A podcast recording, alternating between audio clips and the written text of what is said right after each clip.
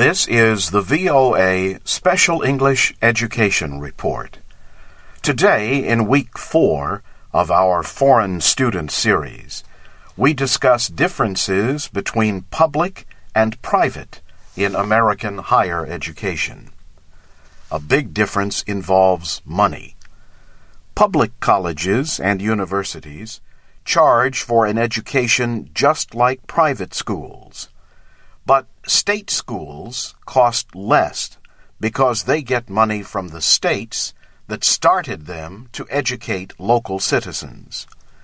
As a result, out of state and international students usually pay more than state residents, at least in the first year.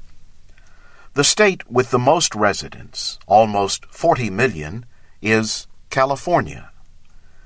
Its systems of two year and four year colleges and universities are among the largest in the world.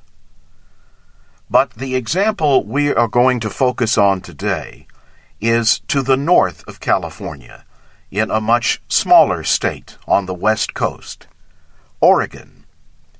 The University of Oregon, located in Eugene, is one of the campuses in the Oregon University system. The cost for undergraduates this year is $6,000 for state residents. Housing is an additional 8000 Non-residents pay the same for housing, but almost $20,000 for tuition and fees. Let's see how these numbers compare to a private college in Oregon. Lewis and Clark College in Portland has 4,000 students, compared to 20,000 at the University of Oregon. Housing costs $800 more than at the state school. But the big difference is tuition. The published price at Lewis and Clark is almost $34,000. Yet Lewis and Clark is one of the few American colleges to offer financial aid for international students. Each year it awards financial aid to 20 students from other countries. And it says the average award last year was $19,000. That would make Lewis and Clark cheaper for international students than the University of Oregon. But of course, prices alone do not say anything about the quality of a school or the value of an education.